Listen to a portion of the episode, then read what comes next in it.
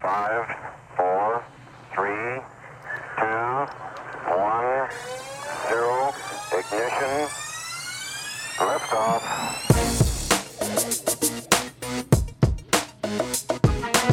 Look at them, madam. Have you ever in your entire life seen anything so beautiful?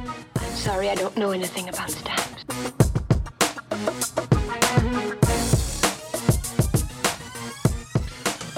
Live from the Stamp Show Today news desk, where we are going to drop a philatelic bomb on stamps.com. This is the award winning Stamp Show here today, episode number 266.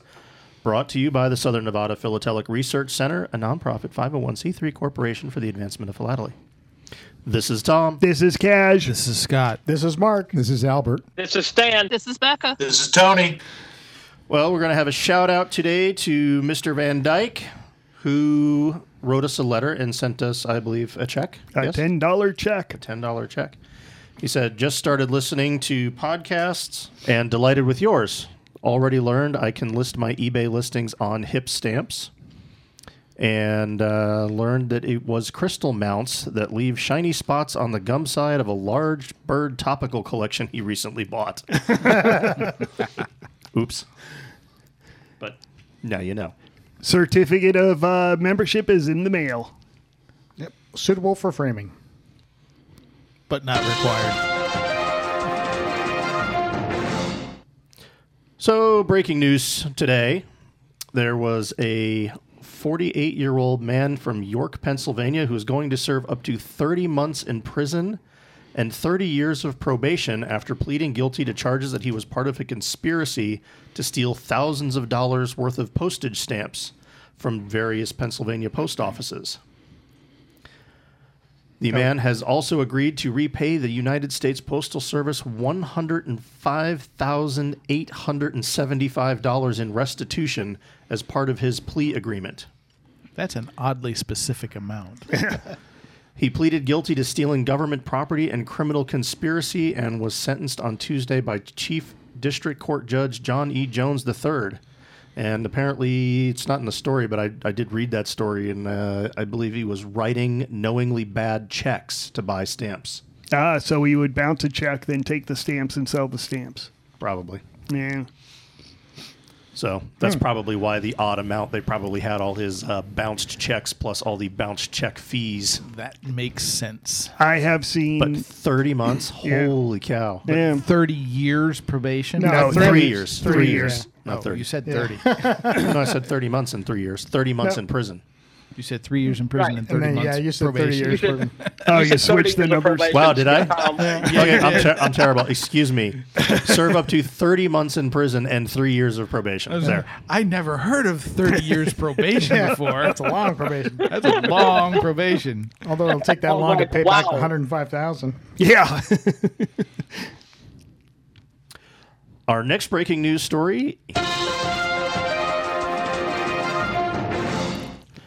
Our next breaking news story Stamps.com customized postage to end on June 16th. Boom. There goes your philatelic bomb. Uh, d- d- d- uh, from Linn's magazine, the idea of photo stamps was an outgrowth of a 1999 concept for bland postage indicia printed on personal computers called PC postage. In 2004, Stamps.com introduced a revolutionary product to replace those PC indicia. Photo stamps, it said, will allow consumers to turn digital photos, designs, or images into valid U.S. postage. This was the whole thing of, you know, put your own face on your stamp kind of thing. I did it. I did it for both my kids when they were born. Yeah, until somebody sent in a picture of Hitler and wanted to do that. or other obnoxiously offensive things. For the first time ever, people can create customized postage using pictures of their children, pets, vacations, celebrations, and more. including uh, Nazi leaders of the 1930s. Photo stamps can be used as regular postage to send letters, postcards, or packages. In 2012, Stamps.com was presented with a USPS Mail Technology Award for the company's commitment to suc- a successful business partnership with the Postal Service. In retrospect, the agency's approval may not have been wholehearted.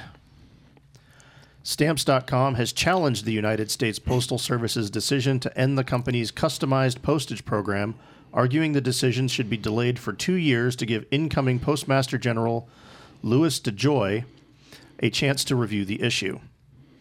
In a proceeding before the Postal Regulatory Commission, the California company stated, We believe it is in the interest of all parties and the general public for the program to continue. The company, which is the only maker of the personalized stamp like indicia in the United States, disclosed the Postal Service's intention to eliminate the program in a recent financial report. The USPS ordered Stamps.com to end its production of customized postage effective June 16th. In a May 17th filing with the Commission, Stamps.com said that the elimination of the customized stamp program violates the Postal Service's own rules and suggested the agency has a customized postage option of its own, which it is not eliminating. The USPS calls its customized postage the Picture Permit Imprint Indicia program, which was introduced in 2012. We believe some in the Postal Service were motivated in the decision to eliminate customized postage by a do- desire to avoid competition with commemorative stamps, Stamps.com said in the filing. I was just going to say that same thing. Stamps.com said its product, known as photo stamps, has advantages over the Postal Service's commemorative stamps. For example, a love stamp is not a satisfactory substitute for a photo from a couple's proposal or a favorite photo together, Stamps.com said. Similarly, That sounded. what the hell was that? That was a really poor bomb. Sounded more like a firecracker. yeah. If you want something realistic, get some footage from Portland. yeah. Similarly, the Scooby Doo stamp is not the same as customized postage of the birthday boy or a beloved pet. The company's filing, signed by Nicholas Barranca, Vice President of Government Affairs for Stamps.com, disputed some of the Postal Service's reasoning for dropping the program. It noted that Stamps.com pays the USPS a $325,000 licensing fee for the program and benefits from the program because a large portion of the postage is never used at all. Like Cash's. like mine, yeah. After careful consideration, the Postal Service has concluded that cus- the customized postage program constitutes an unacceptable risk to our legal brand and business interests that outweighs any countervailing benefits. Given the program's declining demand, its insignificant contribution to the Postal Service's revenues, and the avail- availability of alternatives, he said. So, to us stamp collectors, this does not mean that the collecting interest is dead, and stamps.com is not only is not the only stamps listed in the Scott catalog. Hmm. Zazzle comes to mind. Wonder what happened to them. There are no Zazzle stamps listed in the Scott's catalog. And they are out there. Well, they are out there, Yeah. but they should be. Hmm. One CVP in the Scott's catalog is Neopost number one CVP1 in 2000. Pitney Bowes is one CVP59 from 2006. Endicia is one CVP 107 and 107A in 2009. The rest are almost all stamps.com, which makes up the bulk of the listings from number one CVP2 to one CVP 108. And this goes from 2002 to 2011. I wonder why the Scott catalog stops in 2011 and Well, I believe the Scott catalog only lists uh, issues that have stock items or stock photos. no, no, no, no. Cuz read the next one.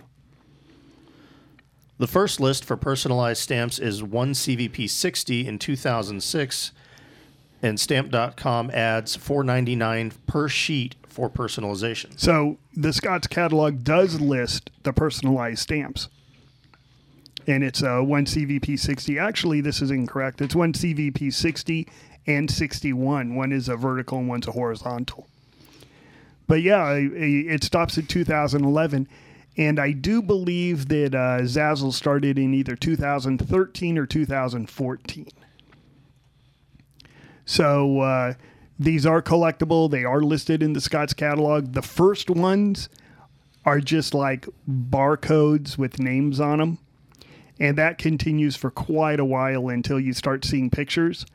And then the pictures are just little like line drawings. They had a presidential series where they show all the presidents, but they're just like drawings of the president, and it's in blue ink instead of black black ink. So uh, the personalized stamps until you hit like number fifty, they're all.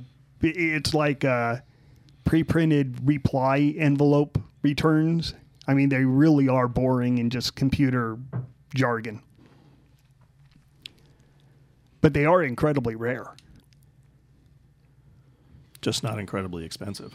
Well, the supply is very scarce, the demand is very scarce, so the value is not there. But if this ever does catch on, you know, it would be smart to find these, throw them in a box, and in 20 years see if anybody collects them. That's kind of what I've been doing. Yeah. Oh, really? I think I've got eight or ten. Oh, crap. Because I've been taking uh, mint um, personalized posters like that and just using it for postage. 40 years, All mine are used. 40 years ago, Uh. test coils going back to the 20s and 30s were the same way. They nobody had a way to price them, so you would buy them and throw them literally in a in a cigar box or something, and so you wouldn't have to look at them again until they finally got listed. Yeah. And now they're, the early ones are very valuable. And some of the same with some of the early pri- some of the early private vending stamps. Um, um, they didn't list the Attleboro coil until well into the 1990s, and it was considered a philatelic issue until they thought about it and they said, well.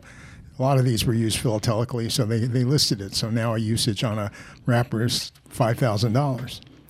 Well, for, for the uh, CVP stamps, the one that I see all the time, because it's like a generic, is the high value American flag one.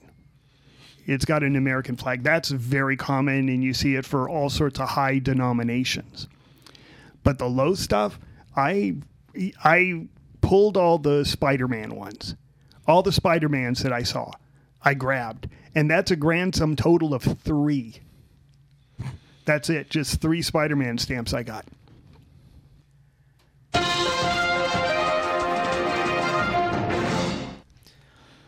Our last story U.S. Postal Service owed $28 million for COVID 19 postcard mailing. And wow, this is from May 29th. This is an old article. Actually, this is two articles combined, and they're both from Linn's. But the first one is from May 29th. Well, President Trump is facing a $28 million postage due bill. Well, eh, not Trump, but, but the government is facing a $28 million postage due bill. That's how much the United States Postal Service said May 29th that the administration and the Centers for Disease Control and Prevention owe for that massive postcard mailing to 138 million addresses with guidance for facing the coronavirus COVID 19 outbreak. Oh, hold on. I want to. 130, 138 million minus one that Cash didn't get. Yeah, yeah. I want to thank everybody because you know I, I announced on the podcast I had been looking for literally months to try to get one of these postcards. Then we mentioned it on the podcast, and listeners sent. I got eight of them in the mail. Thank you very much, guys. I really appreciate it. I mean, it really, it really helps out a lot. Well, the USPS agreed to help with the mailing to fulfill our role as a provider of essential government services and to assisting the administration in whatever way we can during this national emergency. But the statement also noted that the USPS receives no tax dollars for its operations and it has to negotiate a settlement of its postage and printing costs. The printing tab of $4.6 million for the postcards is part of the 28 million the USPS is seeking. The mail created controversy when some critics complained that it mentioned President Trump's name in large type. A spokesperson for the United States Postal Service said every residential location, including P.O. boxes in the U.S., except Cash's house, in the U.S., were sent the postcard. There were 130 million advisories sent, according to the spokesperson. Yeah, I saw several of these posts on Facebook also. and uh, I wanted to talk a little bit about postage due because this is normal. I mean, everybody's saying, oh my God, Trump is like uh, stiffened the post office for $28 million and stuff. This is absolutely normal. The Reader's Digest is the biggest one that uh, had this occur throughout the 1940s and 1950s. And what they would do is they would ship all their Reader's Digest to the post office, and then the post office would send them all to wherever they were going. And then the Reader's Digest would get a bill, and they would then say, Oh, you owe $22,000.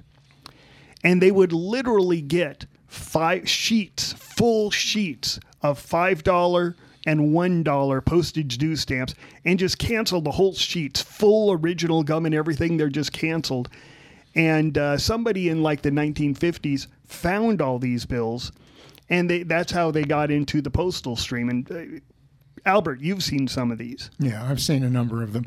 Well, we there's there's a lot of mint never, there's a lot of mint never hinged used postage dues.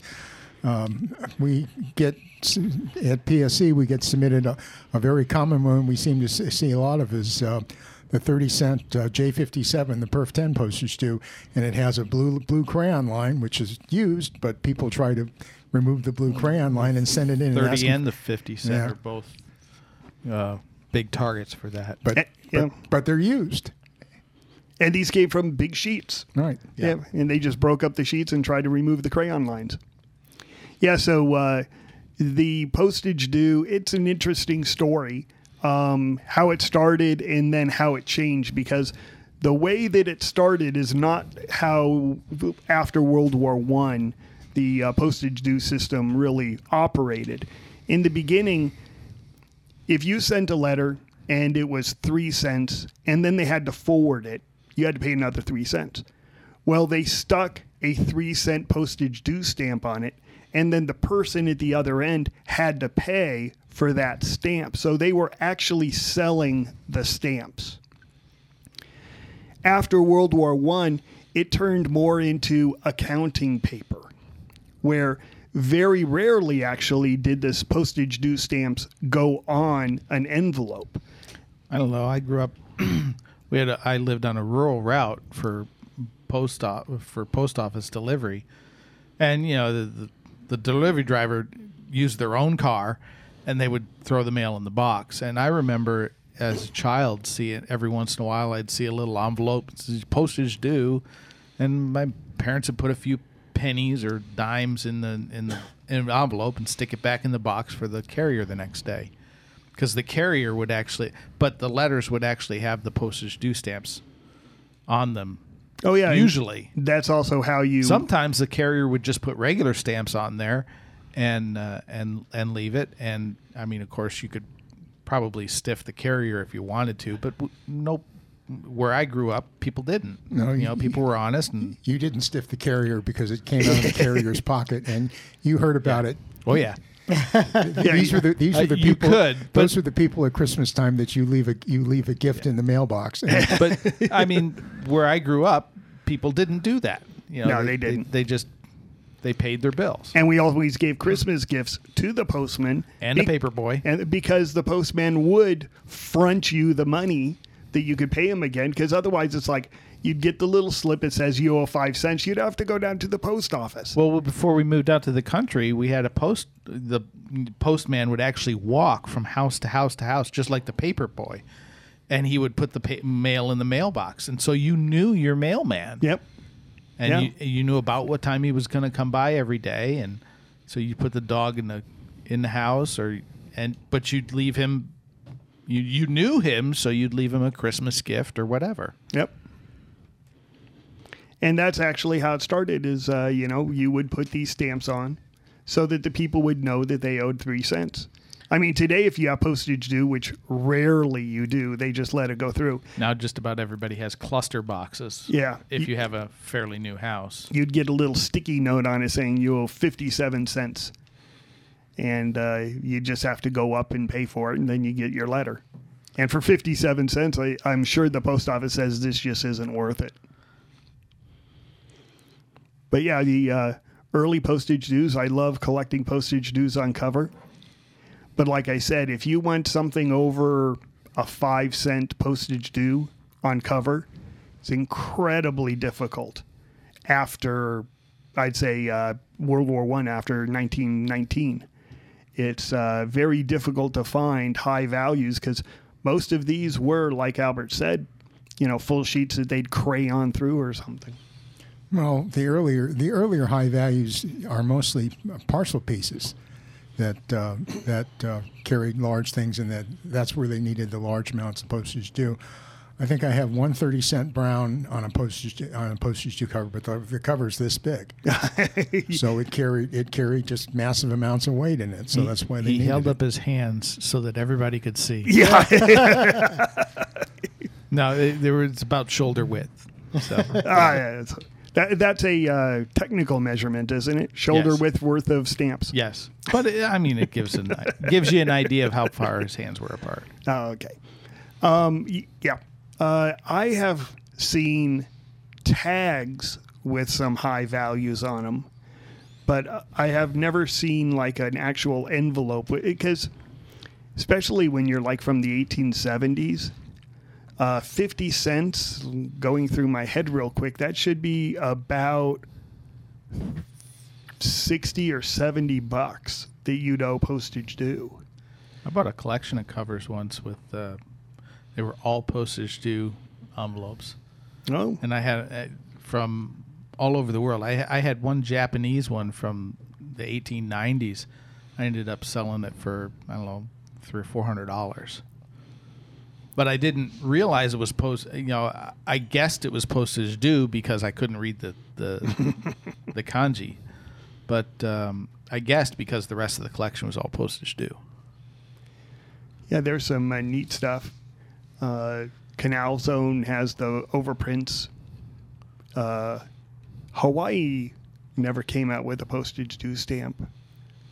Uh, let's see what other possessions Guam never. In I think Canal Phil- Zone is the only one. Oh, Philippines, Philippines. Philippines and Cuba both have postage dues, Ah, as you're well right, as Puerto, right. as well as Puerto Rico. Yeah. Finding the Puerto Rico uh, postage dues on cover properly used is very, especially the high value ten cent, is very tough. Well, yeah. Um, did anybody notice that uh, eBay changed their their notification email when you sell something? No, I didn't. I I have a. haven't seen anything change. No, I haven't seen anything change in the notification. It's the same email I've been getting. Huh? Because I mine uh, mine changed as of today, where instead of showing the entire um, uh, the entire uh, description, the header, they only show a portion of it, and they put dot dot dot for the rest of it. So if you're trying to use your notification email and copy and paste for for uh, accounting purposes, you don't get the full you don't get the full message. Uh, it is interesting. I'm looking at one right now.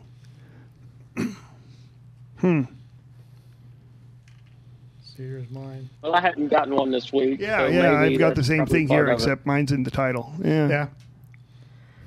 So Well, I'm just glad that they're uh, not going to charge you 25 cents per item. They're going to charge you 25 cents per order Oh, they changed that? with their man. Well, supposedly yes, but the the actual management program doesn't go into effect until I think October.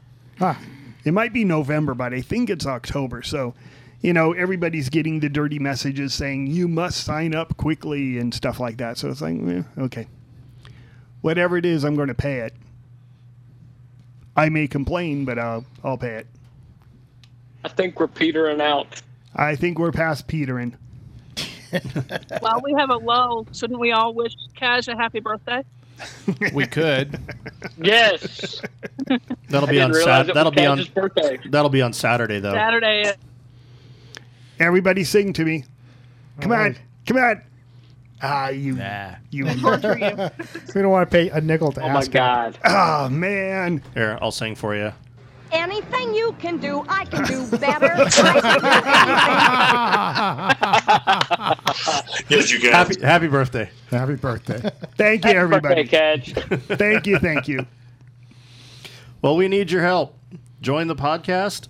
Membership is $10 for a lifetime. We need your help to keep us going because nothing on the internet is free, including setting up all of our wonderful stuff. If you are an APS member, please send us your membership number. We are an APS affiliated club.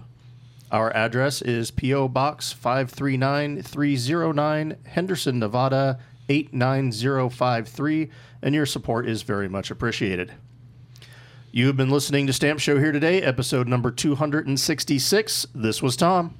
This was Cash. This was Scott. This was Mark. This was Albert. This was Stan. This was Becca. This was Tony. Amazing, isn't it? You have been listening to Stamp Show here today, seeking to advance all levels of the stamp collecting hobby through news, information, and collecting advice. Visit us at stampshowheretoday.com to listen to the show, view images of the items we are talking about, and read the show notes. You can also continue the conversation on Facebook at Stamp Show Here Today and on Twitter at Stamp Show HT. If you have questions or comments about the show or have any topics you would like us to discuss, you can email us at stampshowheretoday at gmail.com. Thanks for listening, and as always, keep collecting.